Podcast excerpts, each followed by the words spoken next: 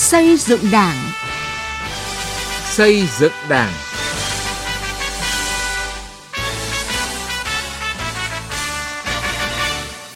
Kính chào quý vị và các bạn. Chương trình xây dựng Đảng hôm nay xin chuyển đến quý vị và các bạn những nội dung sau. Vai trò của tổ chức Đảng và đảng viên trong phòng chống tham nhũng. Những vấn đề về nâng cao chất lượng sinh hoạt tri bộ. Thanh hóa, sức lan tỏa của những tấm gương tiêu biểu trong học tập và làm theo tư tưởng đạo đức phong cách Hồ Chí Minh.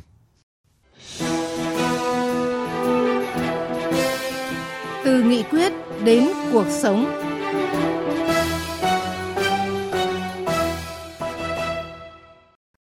Thưa quý vị và các bạn, tham nhũng và đấu tranh phòng chống tham nhũng đang là vấn đề mang tính thời sự nóng bỏng hiện nay. Tham nhũng làm tổn hại nghiêm trọng sức mạnh của chế độ, làm tổn thương xã hội và xâm hại lợi ích của nhân dân. Tham nhũng còn làm hoen ố thanh danh của Đảng, làm sụt giảm niềm tin của nhân dân. Để công cuộc phòng chống tham nhũng đạt kết quả tốt hơn thì trước hết các cấp ủy Đảng và đảng viên phải thực sự vào cuộc mạnh mẽ hơn. Sĩ Lý, phóng viên Đài Tiếng Nói Việt Nam có bài đề cập. Trong thời gian qua, Đảng ta đã rất kiên trì, bền bỉ và kiên quyết tiến hành cuộc đấu tranh phòng chống tham nhũng. Đến nay đã đạt được những kết quả bước đầu đáng khích lệ như nghị quyết Đại hội Đảng toàn quốc lần thứ 13 nhận định công tác phòng chống tham nhũng đã có những chuyển biến tích cực cả về nhận thức, hành động và đạt được những kết quả bước đầu. Trên một số lĩnh vực, tham nhũng đã từng bước được kiềm chế. Nhưng nhìn chung, công tác phòng chống tham nhũng vẫn chưa đạt yêu cầu và mục tiêu đề ra là ngăn chặn từng bước đẩy lùi tham nhũng. Tham nhũng vẫn còn nghiêm trọng với những biểu hiện tinh vi phức tạp xảy ra trên nhiều lĩnh vực, nhiều cấp, nhiều ngành. Nghị quyết cũng đã chỉ ra các nguyên nhân của những hạn chế yếu kém trong công tác phòng chống tham nhũng. Trong đó, nguyên nhân đầu tiên được xác định là không ít cấp ủy, tổ chức đảng, chính quyền và người đứng đầu cơ quan, tổ chức, đơn vị chưa thực hiện tốt trách nhiệm lãnh đạo chỉ đạo công tác phòng chống tham nhũng. Vai trò của nhiều chi bộ, tổ chức cơ sở đảng còn mờ nhạt. Vì vậy, theo nhiều chuyên gia, việc xây dựng tổ chức cơ sở đảng trong sạch vững mạnh là vấn đề cấp bách, là khâu đột phá trong phòng chống tham nhũng thời gian tới. Ông Nguyễn Thái Học, Phó trưởng Ban Nội chính Trung ương cho rằng, để đấu tranh phòng chống tham nhũng hiệu quả hơn thì chúng ta phải quyết tâm làm trong sạch nội bộ tổ chức đảng. Đây cũng là yêu cầu của nhân dân đối với đảng.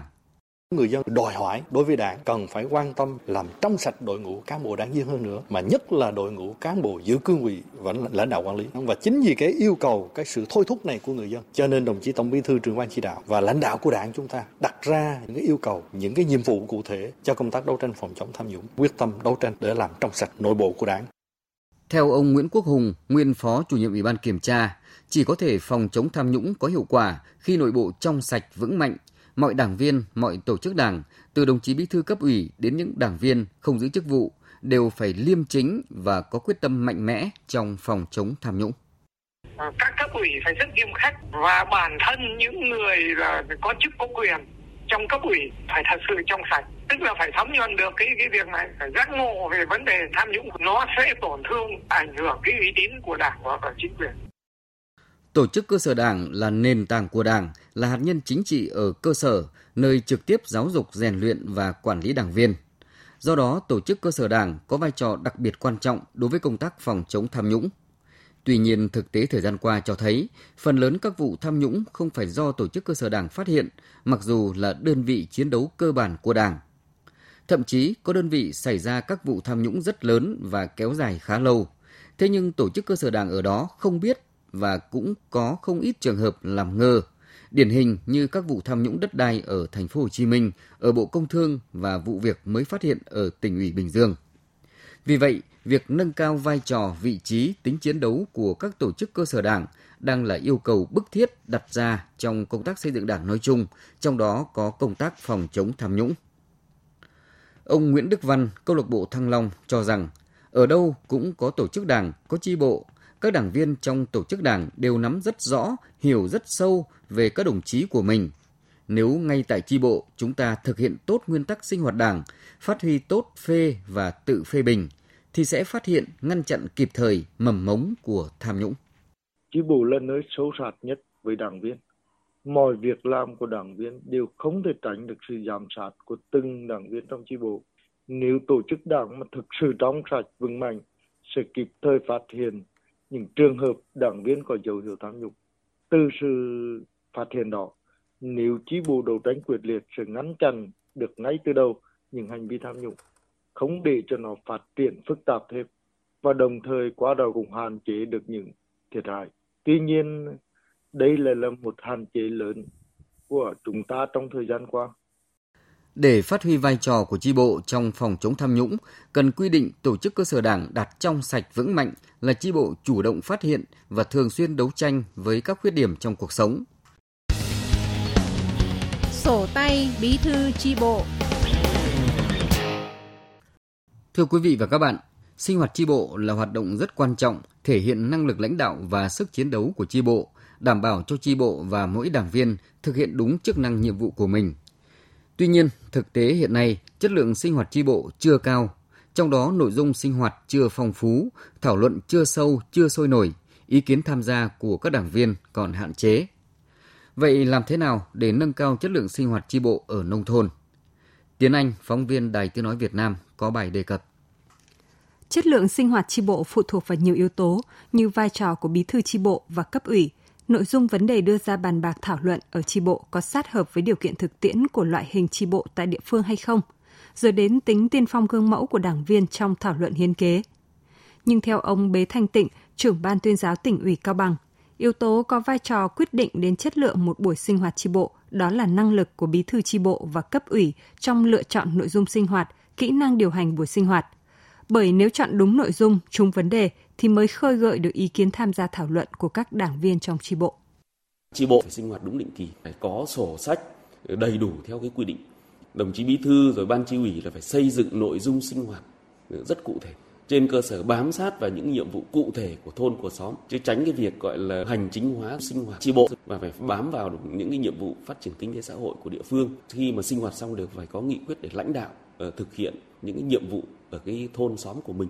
Như vậy thì nó sẽ bám sát được nhiệm vụ chính trị. Và tri bộ thì phát huy được cái vai trò nòng cốt rồi là, là yếu tố hạt nhân chính trị ở ngay tại địa phương ngay tại cơ sở. Thực tế cho thấy ở đâu người bí thư và cấp ủy tri bộ chuẩn bị kỹ về nội dung buổi sinh hoạt, từ việc ra soát lại nghị quyết của tri bộ đề ra trong tháng trước, có đánh giá những việc đã thực hiện và chưa thực hiện được, kết hợp nghiên cứu văn bản chỉ đạo của cấp ủy cấp trên và nhiệm vụ cụ thể ở thôn xóm để xác định rõ nội dung trọng tâm cho kỳ sinh hoạt tới. Nội dung và thời gian sinh hoạt tri bộ được cấp ủy thông tin đến từng đảng viên ít nhất 1 đến 2 ngày trước khi sinh hoạt để đảng viên nghiên cứu chuẩn bị ý kiến phát biểu cụ thể, sát hợp hơn và đảng viên nắm chắc hơn những nội dung trong buổi sinh hoạt tri bộ mà người chủ trì triển khai. Theo bà Nguyễn Thị Minh, Phó Bí thư tri bộ thôn Tự Liệt, xã Tam Hiệp, huyện Thanh Trì, thành phố Hà Nội, cùng với chuẩn bị kỹ nội dung, người chủ trì cùng các cấp ủy viên cũng phải có kỹ năng sắp xếp thời gian cũng như điều hành sinh hoạt tri bộ cho hợp lý.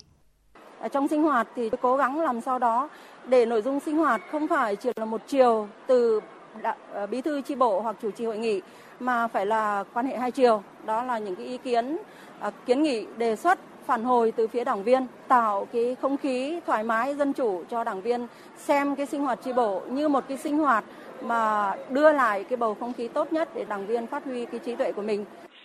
Đảng viên Nguyễn Ngọc Văn, tri bộ thôn Huỳnh Cung, xã Tam Hiệp, huyện Thanh Trì, thành phố Hà Nội khẳng định, tại buổi sinh hoạt không thể thiếu vai trò trách nhiệm của người đảng viên.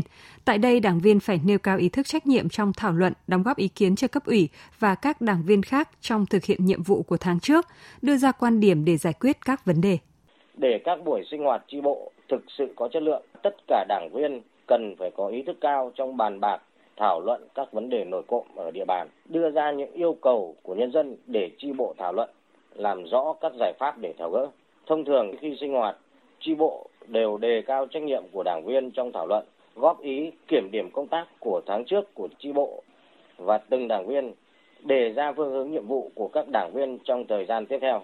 Cùng với thực hiện tốt những vấn đề vừa nêu, cấp ủy cấp trên cần thường xuyên bồi dưỡng nghiệp vụ, kinh nghiệm thực tế và cập nhật thông tin kiến thức mới cho các bí thư chi bộ, đồng thời thường xuyên kiểm tra việc thực hiện nền nếp chất lượng sinh hoạt qua sổ nghị quyết chi bộ để rút kinh nghiệm chung.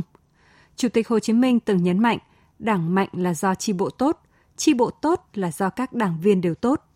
Như thế suy đến cùng, từng đảng viên đều rất quan trọng, là chủ thể tham gia trực tiếp vào việc nâng cao chất lượng sinh hoạt chi bộ, góp phần tăng cường năng lực lãnh đạo, sức chiến đấu của chi bộ. Học tập và làm theo bác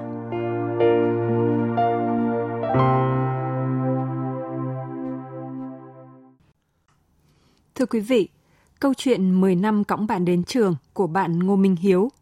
Chuyện về cụ bà 83 tuổi Đỗ Thị Mơ nhiều lần đạp xe lên xã xin ra khỏi hộ nghèo. Hay người quản trang 30 năm hương khói ở Nghĩa trang liệt sĩ Hàm Rồng trên mảnh đất xứ Thanh đã để lại cho chúng ta nhiều cảm xúc.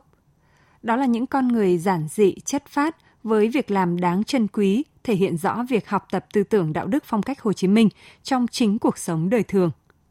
Ghi nhận của phóng viên Sĩ Đức về những tấm gương sáng học tập và làm theo tư tưởng đạo đức phong cách Hồ Chí Minh tại tỉnh Thanh Hóa. Mời quý vị cùng nghe. Câu chuyện cảm động của đôi bạn Ngô Minh Hiếu và Nguyễn Tất Minh ở xã Đồng Thắng, huyện Triệu Sơn, tỉnh Thanh Hóa, giờ đây đã không còn xa lạ với người dân cả nước. Hành trình 10 năm cõng bạn đến trường của Hiếu với người bạn không may mắn được ví như một câu chuyện cổ tích giữa đời thường. Chỉ sau một năm ở môi trường mới thì Hiếu và Minh dù không sát cánh cùng nhau nữa nhưng cả hai vẫn đang ngày đêm học tập, rèn luyện, phấn đấu và xứng đáng trở thành những tấm gương trẻ tiêu biểu. Ờ, em rất là biết ơn Hiếu vì những nhờ Hiếu mà em đã thực hiện được ước mơ từ hồi nhỏ đã trở thành một cậu sinh viên của trường đại học Bách khoa Hà Nội. Còn với Ngô Minh Hiếu, việc trở thành sinh viên trường y một năm qua là một bước ngoặt lớn trong cuộc đời em. Được chứng kiến sự hy sinh không mệt mỏi, sẵn sàng lên đường của các chiến sĩ áo trắng, em càng thấm thía hơn quan điểm sống là cho, đâu chỉ nhận của riêng mình. Thì uh, sau một năm học tập và rèn luyện ở trường đại học Y Dược Thái Bình thì uh, em đã có cơ hội uh, gặp gỡ và tiếp xúc được với cả các anh chị ở đơn vị. Chính vì thế mà em hiểu được phần nào sự dũng cảm và sự hy sinh của những chiến sĩ tuyến đầu trên công tác phòng chống dịch. Em uh, nguyện nêu gương các y bác sĩ học tập, rèn luyện cả về tri thức và chuyên môn để xứng đáng với lời bác Hồ dạy, lương y như từ mẫu. Hiếu và Minh chỉ là hai trong số 82 cá nhân tiêu biểu được tỉnh Thanh Hóa vinh danh về học tập và làm theo tư tưởng đạo đức, phong cách Hồ Chí Minh. Đó còn là những cán bộ đảng viên, các y bác sĩ, chiến sĩ lực lượng vũ trang nêu cao vai trò sung kích, tiên phong trong công tác phòng chống dịch COVID-19. Những chiến sĩ ở chốt chặn biên giới nhiều đêm không ngủ, sông pha trong mưa lũ để bảo vệ tính mạng và tài sản của nhân dân đó là những người dân bình dị, tự nguyện hiến đất, đóng góp sức người và của cải, xây dựng nông thôn mới, tạo nên những miền quê đáng sống. Là những người nông dân lam lũ, không cam chịu đói nghèo, quyết tâm làm giàu ngay trên chính mảnh đất quê hương. Những tấm gương bình dị giữa đời thường như cụ Đỗ Thị Mơ ở huyện Thường Xuân, tự nguyện làm đơn xin ra khỏi hộ nghèo, để nhường lại cho những người còn khó khăn hơn, cũng rất đáng để chúng ta suy ngẫm. Có thể nói, việc học tập và làm theo bác đã được cán bộ đảng viên và nhân dân tỉnh Thanh Hóa thấm nhuần, từng bước đi vào cuộc sống hàng ngày với những việc làm cụ thể. Đối với đội ngũ cán bộ đảng viên, đặc biệt là lãnh đạo chủ chốt các cấp, đã có những chuyển biến tích cực trong việc gương mẫu tu dưỡng, rèn luyện về tư tưởng chính trị, đạo đức lối sống, tác phong làm việc. Ông Đỗ Minh Tuấn, Chủ tịch Ủy ban nhân dân tỉnh Thanh Hóa chia sẻ việc học tập và làm theo bác phải trở thành một việc thường xuyên, hàng ngày với những việc làm hết sức cụ thể và thiết thực À, học tập và làm theo bác để đảng ta và mỗi đảng viên xứng đáng với vai trò sứ mệnh lãnh đạo cách mạng Việt Nam và sự tin cậy của nhân dân, à, xứng đáng là người lãnh đạo, là người đầy tớ thật trung thành của nhân dân. Cũng à, như lúc sinh thời thì bác thường dùng cái câu ca dao mà nhân dân ta hay dùng. Đó là dễ trăm lần, không dân cũng chịu, khó vạn lần, dân liệu cũng xong. Có thể nói là bài học từ lịch sử đến trong hiện tại và trong tương lai, chắc chắn là mãi mãi đúng. Đó là nếu chúng ta phát huy được sức mạnh của nhân dân, thì chúng ta sẽ thành công. Tiếp tục đẩy mạnh việc học tập và làm theo tư tưởng đạo đức phong cách Hồ Chí Minh, tỉnh Thanh Hóa đã và đang tập trung quán triệt, thấm nhuần, thực hiện tốt ba nội dung học tập, làm theo bác và nêu gương bác. Đó là tấm gương sáng ngời bởi đạo đức lối sống và có sức lan tỏa mãnh liệt, như nhà thơ Tố Hữu đã từng viết ta bên người, người tỏa sáng trong ta, ta bỗng lớn ở bên người một chút. Đến đây chúng tôi xin kết thúc chương trình xây dựng đảng hôm nay. Chương trình do biên tập viên Sĩ Lý biên soạn và thực hiện. Cảm ơn sự quan tâm theo dõi của quý vị và các bạn.